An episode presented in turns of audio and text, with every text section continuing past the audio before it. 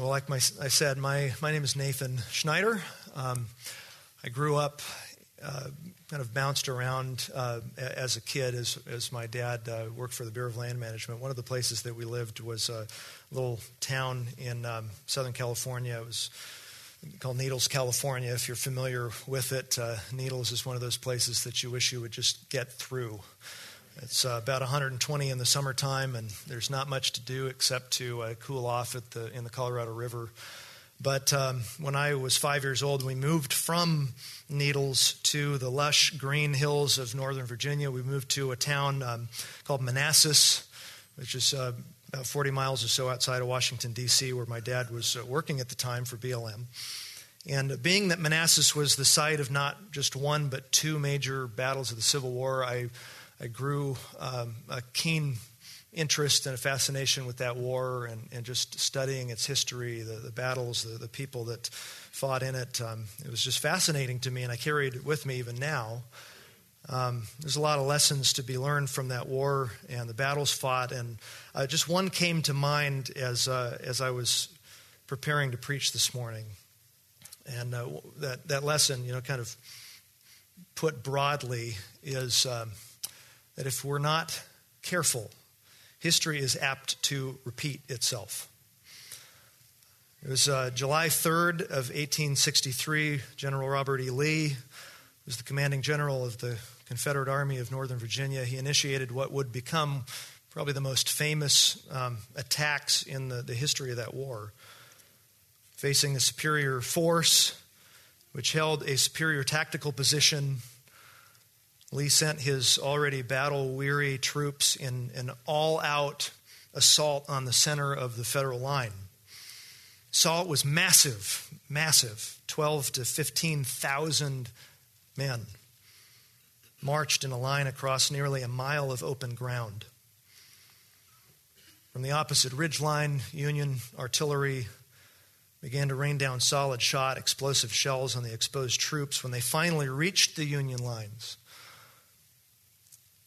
they were met by an enemy who was well concealed behind a wall of stone fence work.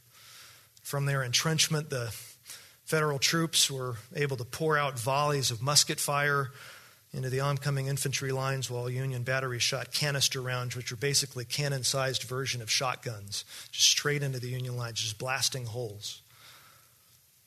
Even then, for a moment, there was a glimmer of hope that maybe the, maybe the assault would succeed and as a fierce melee ensued.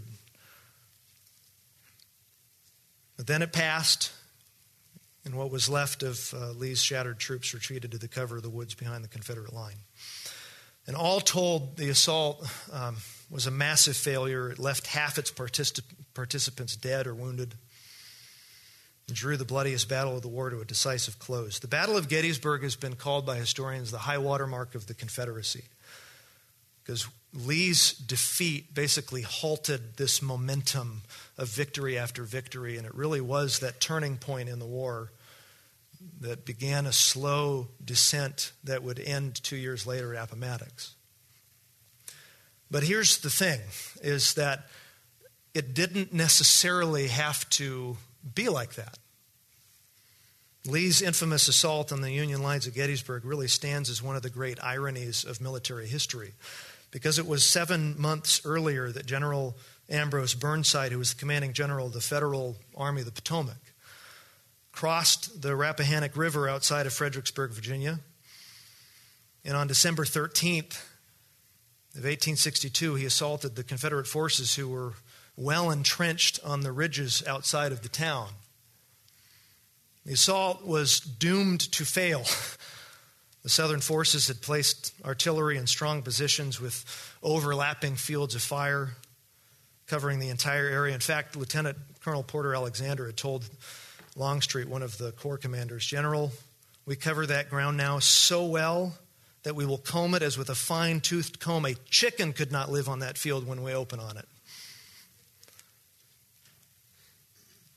On top of that, the Southern troops had taken up a position along a 600 yard stretch of, of road that had been sunken by years of, of uh, wagon wheels They really provided a perfect entrenchment from which to defend their position. So by the time the assault concluded a day later, Burnside had lost over 12,000 men. And it was General Robert E. Lee himself who said famously after that battle, uh, quote, it, it is good that war is so terrible or we should grow too fond of it, unquote. Lee himself had witnessed the ill fated federal assault. He had seen the, the cost of crossing open ground covered by well placed artillery to attack a well entrenched line. And yet, seven months later, when circumstances were reversed, Lee repeated history. As Lee's shattered troops retreated back across the battlefields at Gettysburg, the Union soldiers broke into chant crying, Fredericksburg, Fredericksburg, Fredericksburg. Too many mistakes in the present are a result of a failure to remember the past. It's the case in war, it's the case in politics and other affairs, but it's also the case in the church, in the Christian life.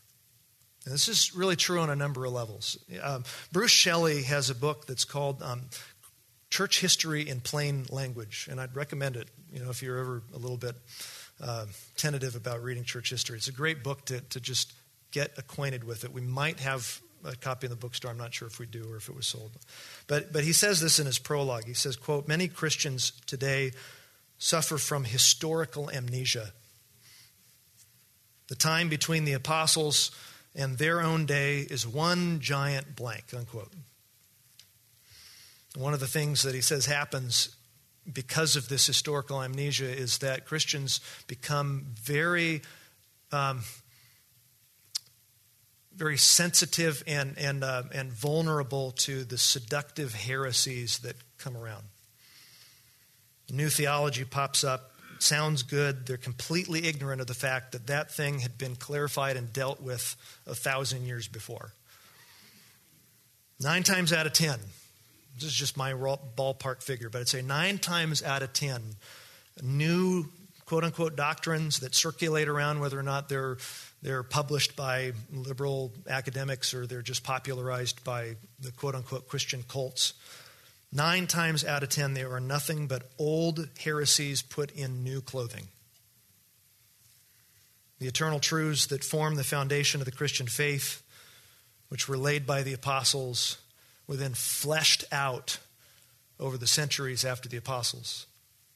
Whether or not we're talking about Athanasius and the deity of Christ, or Augustine on the sinfulness of man, Luther on justification by faith, there's this long hallway of, of history for us to walk through and, and learn from and remember so that we don't fall for the same lies that have already been exposed and dealt with. So that's one aspect of why we need to look back so that we don't fall for those kind of things. But there's also kind of a, a, moral urgency to remember the past. Because let's be honest, be honest with ourselves.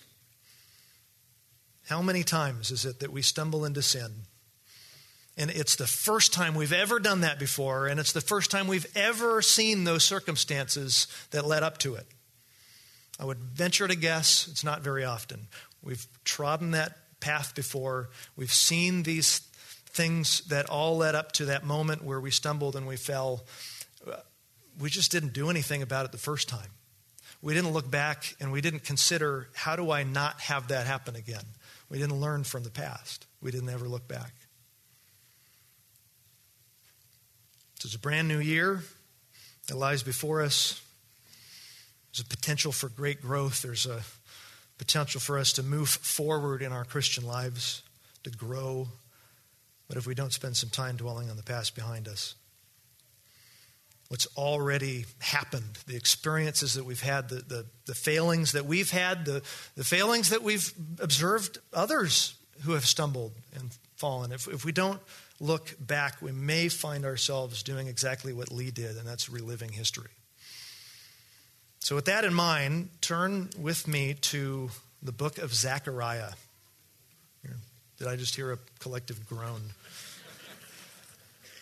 I, I, I love the Old Testament. That's where I got my um, my advanced studies in, in seminary. I just it, it fascinated me, and so I spent a lot of time in the Old Testament. I'm teaching through Zacharias. It's just on my heart. Um, I have the beard, so I'm already considered a rabbi by some. So it just makes sense for me to go to Zechariah. But I want to look at Zechariah chapter 1 and, and look at these first six verses that open up this entire book. And uh, just for the time we have this morning, explore this opening message that Zechariah gives to a people who are really they're desperate for a fresh start. Zechariah began his prophetic ministry amidst a backdrop of geopolitical tur- turbulence and really spiritual um, disillusionment. They, 70 years earlier, Israel had experienced the single greatest crisis in their entire history up to that point. 586 BC, the armies of Babylon, led by Nebuchadnezzar, came, besieged the city, broke its walls down, destroyed the city, destroyed the temple, slaughtered most of the population, and carted off the rest into exile. And that single event affected Israel in profound ways. I mean, for one, it ended Israel's national identity. I mean, they were a people, but they weren't a nation. You can't be a nation without a land, and they were out of their land. It also ended their means of worshiping God without a temple without the central aspect of the way in which Israel was to maintain their covenant relationship with God, they were out of options. For 70 years, they lived in exile in a foreign land. And meanwhile, kingdoms rose and fell. In 539 BC, Cyrus the Persian conquered the Babylonian kingdom. The very next year, he issued a decree that Judah could return to the land and begin rebuilding its temple. 536 BC, just a few years after the decree, under the leadership of Zerubbabel and, and Joshua the high priest, the foundation of the temple had been laid. Things were looking up. The, restor- the restoration seemed promising. And yet it wasn't long before resistance arose, first from the Samaritans in the land, later from the Persian appointed governor Tattenai. And thus the temple sat unfinished for 17 years. You can only imagine what that did for Judah's spiritual outlook. All their hopes that came alive when they had first returned, they'd been quickened. They were just dashed by years and years of just stagnant waiting. They became complacent. They just kind of went about to their lives. Nothing's going to happen. They were disillusioned. In other words, they began to give up. They were convinced God did not want them to build this temple, and God did not have any kind of future for them. He was just done, and that's where they kind of sat for years and years. And so when, when we read in Zechariah, in the opening verse, verse 1, in the eighth month, in the second year of Darius, and just in that historical time frame. He's, he's not just giving you historical data, there's a sting to those words. Because usually, when a prophet timestamps his message, he's, he's usually going to orient him where he's at in history according to whatever the reign of the, the Davidic king was at the time. But Zechariah doesn't do that. It's because he can't do that. There is no Davidic king who's reigning on the throne.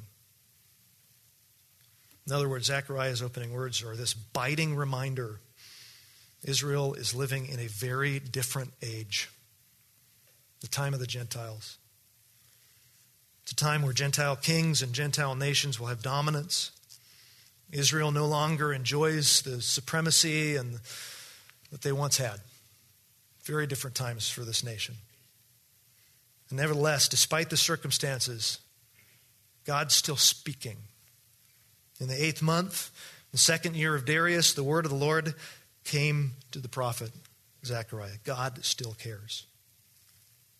God still remembers his people. He still has a future for them, a glorious future. that will culminate in the coming of a long awaited Messiah who will bring them peace and righteousness in an everlasting kingdom. The whole book of Zechariah builds to this climactic statement in chapter 14, verse 9. It says, The Lord will be king over all the earth, and on that day the Lord will be one and his name one. That is the, the arrival point of the book of Zechariah. A glorious future that awaits Judah, that awaits God's people. Before they can get there, though, something has to change. There's a path that they must take. Zechariah makes it clear that in order to move forward on that path, they, have, they also have to look backwards. And that's the point of the passage that we're looking at. The thrust of this passage is as you move forward, keep looking backward. Don't forget the past. It's not something I would recommend doing while you drive your car, okay? Just eyes forward. But when it comes to, this, to the Christian life, you can't neglect the past, or you will end up reliving it, okay? So let's look at this passage. Let's, starting in verse 2, we see our first point that Zechariah, interestingly enough, starts by looking at the path ahead. The path ahead, starting in verse 2. So the Lord was very angry with your fathers. Therefore, say to them, Thus declares the Lord of hosts, Return to me, says the Lord of hosts, and I will return to you, says the Lord of hosts. So Zechariah begins with a reminder. A reminder. It's very simple, it's very subtle, but it's, it's nonetheless direct. The Lord was very angry with your fathers. And that statement is this perfectly concise way of summarizing the entire 70 year Babylonian exile. He just summarizes it right there. The Lord was very angry with your fathers. In other words, he's saying your current situation started somewhere. It started with God's intense anger against the generation that came before you. And it's because of them that you're here today in the situation that faces you. But that being said, in verse 3, Zechariah tells him exactly what the path forward looks like. Look at verse 3. Therefore, say to them, Thus declares the Lord of hosts, Return to me. Return to me. The path ahead for Judah is a return to God. To call to renew their loyalty, to reignite their love, to resume their responsibilities. That's what's packed into that one little word to return. Fact is that they, they needed to return implies something. These people had turned away from God. They had turned their back on Him. They had forsaken their loyalty. They had, in the context of, of their covenant relationship with God, they had committed treason against God. They had turned away from Him. So now is the call to come back. I mean, oh, it, it, everything seemed well on the outside. They were back in the land, they had returned. They had begun to rebuild the temple. So on the outside, everything seemed to look like things were turning around, but there still needed to be a spiritual return. A physical return was not enough. And so the call is return to me, he says. This isn't just a, a call to cold, automatic obedience. It's not what this call is. It's it's a path that far too often that we take when we sin. When we sin and, and our instant response in, in repentance is to turn and therefore kind of fall into kind of performance mode. Okay, I, I got to do better this time. I got to do better. And we repent and then we return to religion. This list of rules, these obligations we've got to perform, we perform out of guilt. I just got to do better. Thinking that that is when we've somehow arrived and we've, we've hit the point. That's not the point at all. Obedience isn't the point, God is the point. Which is why Zechariah says not just to return, but look at what it says return to who? Return to me. It's a relationship they're returning to. He's the point. That's the entire thrust. If you ever read John Piper's book, God is the Gospel, his entire point of that book is that the point of your salvation is not to be forgiven of sin or to spend time in heaven or, or it's, it's to have God again. And sin and hell points to something. You lost God, and you get him back in the gospel. That's the entire point that, that Zechariah is driving home. In some ways, the Christian walk is, is like this balancing on a tightrope. It's, it's this balancing between relationship and, and responsibility that we have to the Lord. And, and far too often, we very easily end up falling off into the relationship side, in which case we end up erring on the side of licentiousness. Come on, relax, man. It's all about a relationship. It's not, it's not about how I live, it's about a relationship. But then on the other hand, if, if you're not careful, you don't fall off that way, you fall off the other way. You fall into legalism. It's not about relationship, it's about performance. The goal of life is to, to be good enough, and as long as you're flying high and you have the altitude, you're high enough to look down on everybody else who's not flying, flying quite so high as you, right? feeling pretty good about yourself, and then all the time you're looking down. You forget to look up and see how much higher God is and, and how much more beautiful He is than all of the, the performances that you're doing, and you miss the entire point. It's a tightrope. I mean, just consider the greatest commandment for a moment. I think we could all say it together. You shall love the Lord your God, say it with me, with all of your heart, with all of your soul, with all of your strength. Deuteronomy 6 5. What's the first word in that? You shall love. It's a relationship that you have with the Lord. It's a relationship. But that word love is an imperative, it's a command. That relationship is couched within a command. It's a responsibility. You don't have a choice. You must love God. It's relationship and it's responsibility. How do you how do you demonstrate your love for God? John 14, 15, if you love me, you'll keep my commandments, right? John 14, 21, whoever has my commandments and keeps them, he it is who loves me. 2 John 6, and this is love that we walk according to his commandments. It's relationship, but it's obedience. It's not one or the other. There are, th- th- this isn't a, a, binary thing. This is, this is two perfect dance partners that, that, that harmonize together beautifully. They fuel one another. Why do you obey? Because you love the Lord. What's amazing is that Zechariah promises in verse 3 that their return to him will elicit God's return to them. Return to me, says in verse 3 and I will return to you. And that's God's way of saying, whatever my relationship was with your fathers, how intensely angry I was at them, it doesn't have to mark our relationship going forward. You return to me in repentance and obedience. And that will be matched by my intense loyalty and care for you. This isn't talking about earning back your forgiveness. You can't do that. The Old Testament wholeheartedly affirms that fact. It's not what it's saying. What he's saying is that disobedience and infidelity break relationship. It's like the promise to a child who's disobeying.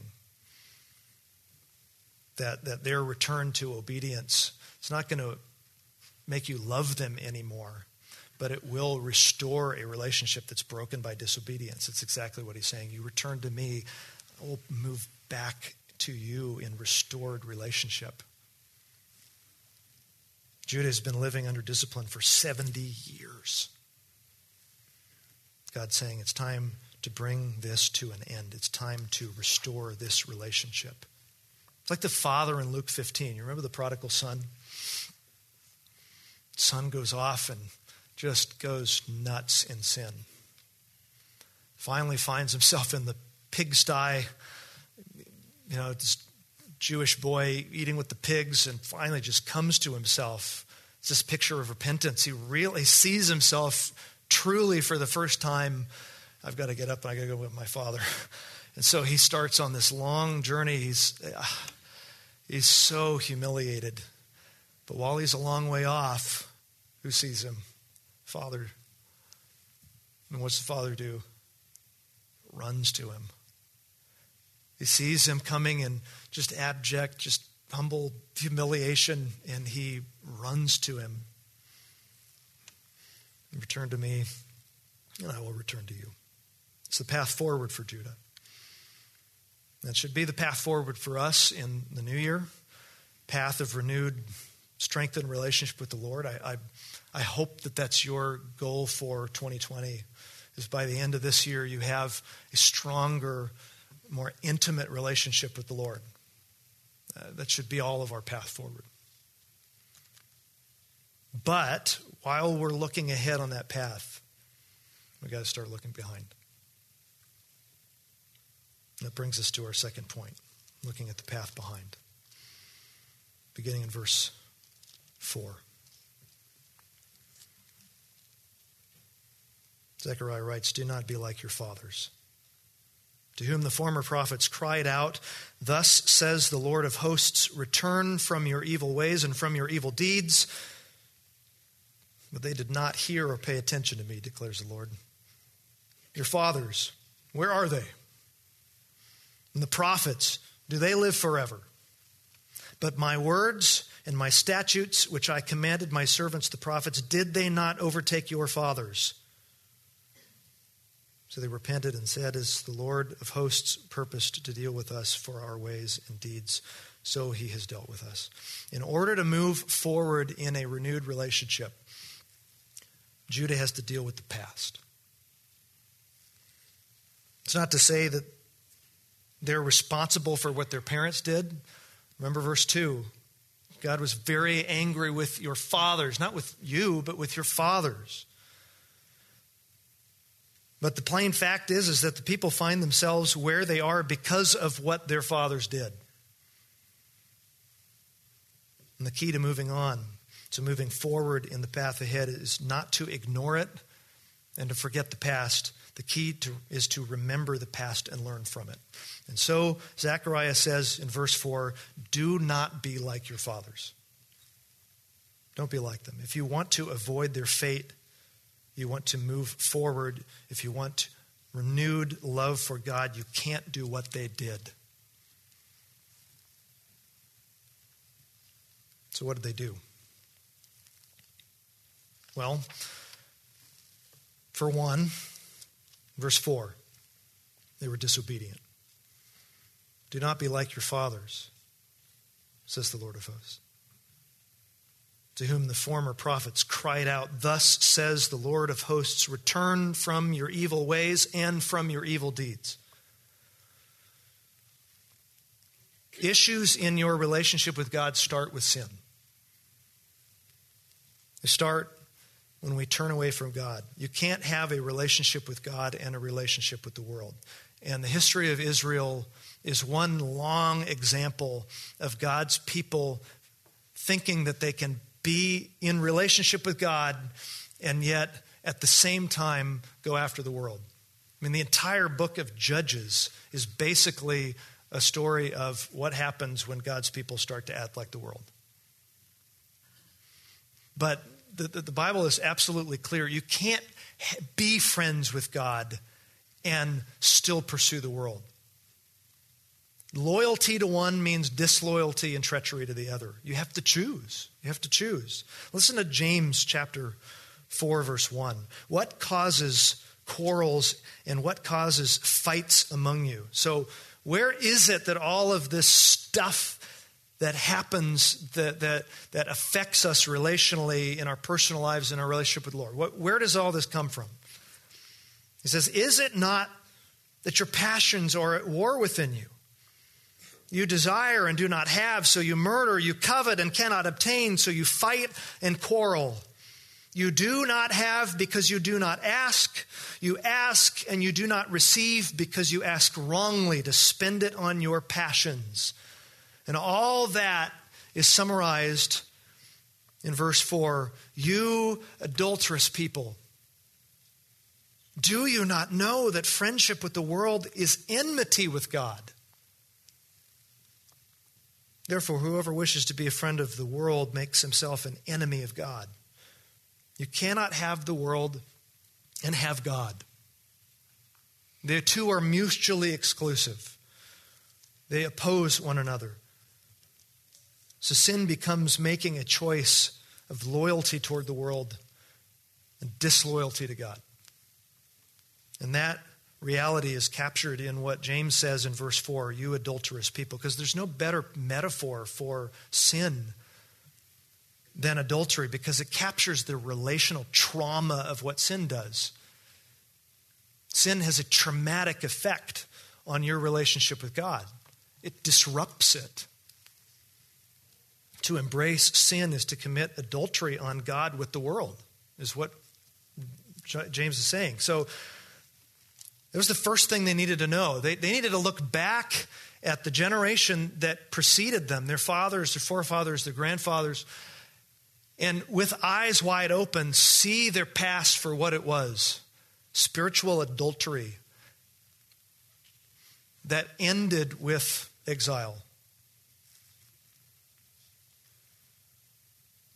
Your fathers were disobedient. They had turned their backs on God, they had embraced the world. But that was just the start of it, because at, in the end of verse 4, there's something else. They're not just disobedient, but they were obstinate. Does the former prophets cried out, Thus says the Lord of hosts, Return from your evil ways and from your evil deeds, but they did not hear or pay attention to me. So, what compounded the evil was that when confronted, Judah wouldn't listen. They stopped their ears up. The prophets had called out repeatedly to them. Their history was filled with pleadings to abandon their sin, turn, turn back, return to God, but they wouldn't do it. They loved their sin too much. Jeremiah testifies to this. That Jeremiah had a profound influence on Zechariah, and, and Zechariah ends up borrowing and, and alluding to Jeremiah um, a lot in his, in his uh, prophecy. Jeremiah writes this,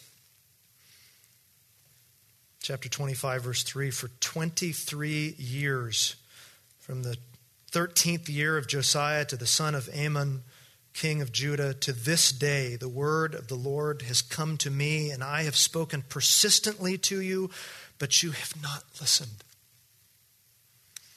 You have neither listened nor inclined your ears to hear, although the Lord persistently sent to you all his servants, the prophets, saying, Turn now, every one of you, from his evil ways and evil deeds, and dwell upon the land that the Lord has given to you and to your fathers from old and forever. Verse 6 Do not go after other gods to serve and worship them, or provoke me to anger with the works of your hands. Then I will do no harm. Yet you have not listened to me, declares the Lord that you might provoke me to anger with the works of your hands to your own harm. This is the history of Israel. I mean, the, the, the entire book of Deuteronomy is a, is a series of sermons that Moses gives to a generation who's about to enter the land, who are the children of people who have all died because of their disobedience in the wilderness. So, all the way from the beginning of this nation and their national existence coming out of Egypt, they've had a really bad track record for not only turning away from the Lord, but then not listening to Him when He calls them back. So the call to Judah is to remember remember your fathers were disobedient. Remember what they did. And, and then remember how it got compounded because then they stopped up their ears and they wouldn't listen and they were hard hearted.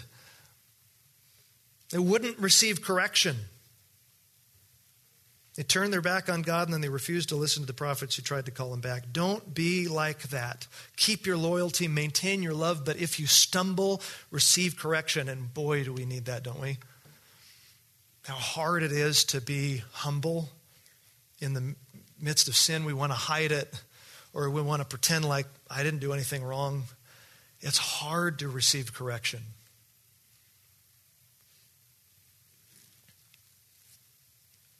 You have to take correction. You have to be humble, to be selfless. You have to really see yourself from an angle that you don't want to. It's like taking a selfie and then seeing how ugly you really looked. And it's just, it's hard. That's learning from the past. That's looking backwards and, and, and seeing what has come before, whether or not it's from the examples of the people who have come before you or it's your own experience of times where you've stumbled and you've looked back and you said, whatever happened there, I've got to learn from this. I've got to figure out what led this to, and I've got to make a game plan. And too often we don't make a game plan.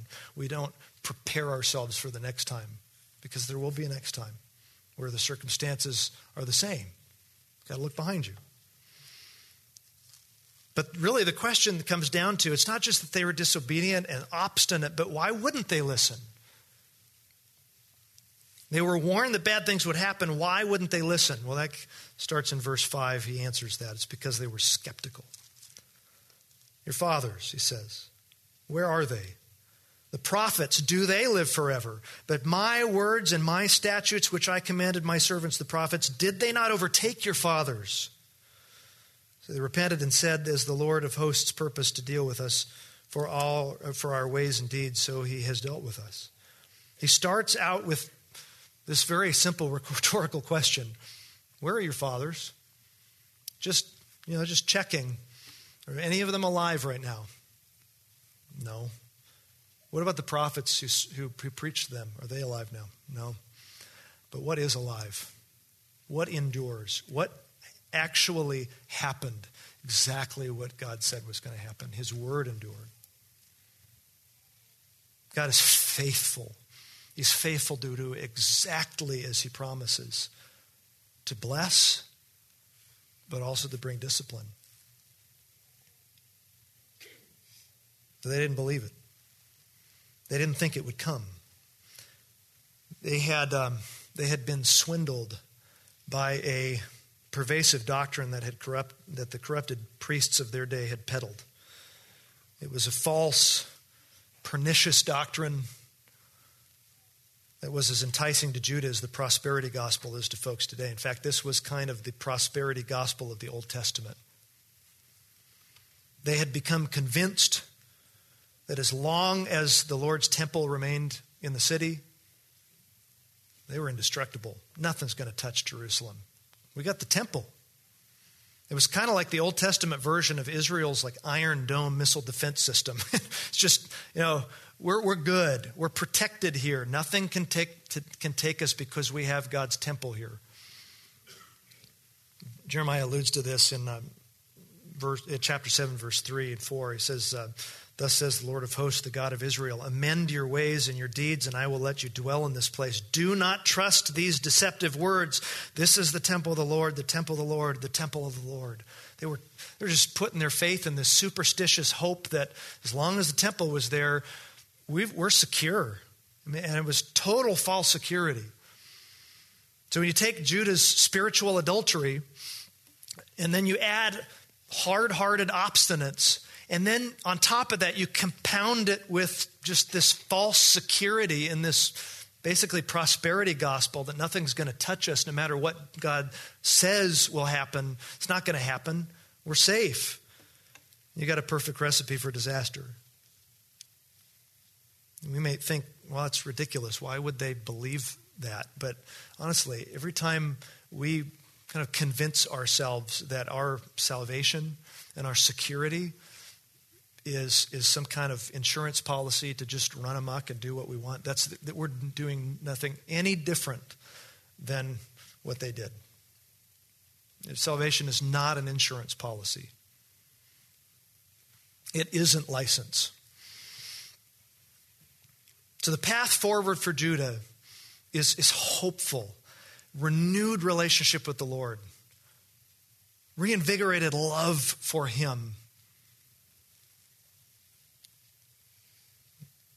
God had promised this relationship to them, but they were bound to relive history if they only moved forward, but they never stopped to look backwards. Their fathers and mothers had gone into exile because of their sin, because of their refusal to listen to the warning cries from God, and because they were convinced that the warning cries were just empty. Do not be like your fathers, he says. Learn from them so you can have a future that's different from theirs. Their path does not have to be your path. And that's the lesson that we need here. We need, going into 2020 and, and looking at the road ahead, don't neglect the past. Don't, don't, don't always have your eyes forward, but look back. See what history has. As we close, turn with me to 1 Corinthians chapter 10. I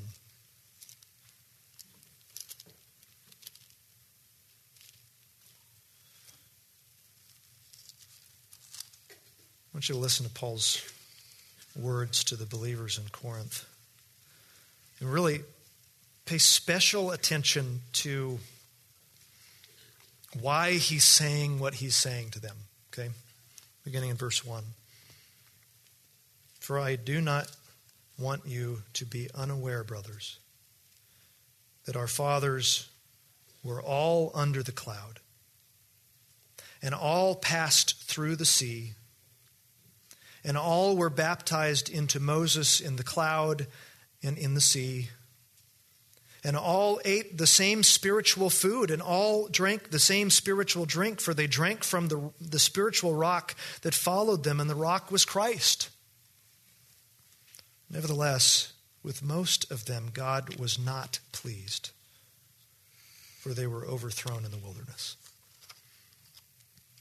So Paul is drawing his reader's attention back to Israelite history, just like I'm doing in Zechariah. Back to the Exodus and their time in the wilderness. And his, his point that he's beginning with is that although Israel had some very spiritually powerful experiences and some deep, deep spiritual privileges, that did not stop them from falling into sin and suffering the consequences for it. And so, look at verse 6. Now, these things took place as examples for us, that we might not desire evil as they did. Do not be idolaters, as some of them were. As it is written, the people sat down to eat and drink and rose up to play. We must not indulge in sexual immorality, as some of them did, and 23,000 fell in a single day. We must not put Christ to the test as some of them did and were destroyed by serpents, nor grumble as some of them did and were destroyed by the destroyer. Now, these things happened to them as an example, but they were written down for our instruction. Isn't that amazing that he says that? On whom the end of the ages has come. What's Paul's point in all this? Learn from these people. Look back with eyes wide open and learn even though they experienced great spiritual privilege, they fell. They fell into idolatry. They fell into sexual immorality, into grumbling and complaining. And each time they suffered the consequences for it. So, what's the principle that Paul is trying to drive at here? And he brings it home in verse 12. Therefore, let anyone who thinks that he stands take heed lest he fall. Spiritual pride and security are dangerous to the Christian life because it causes us to relax, it causes us to pre- presume upon the grace of God and doubt that God will discipline it for us. I mean, isn't it interesting that the same issues that plagued the fathers of Zechariah's audience are the same issues that Paul is bringing up in Israel 1,500 years before.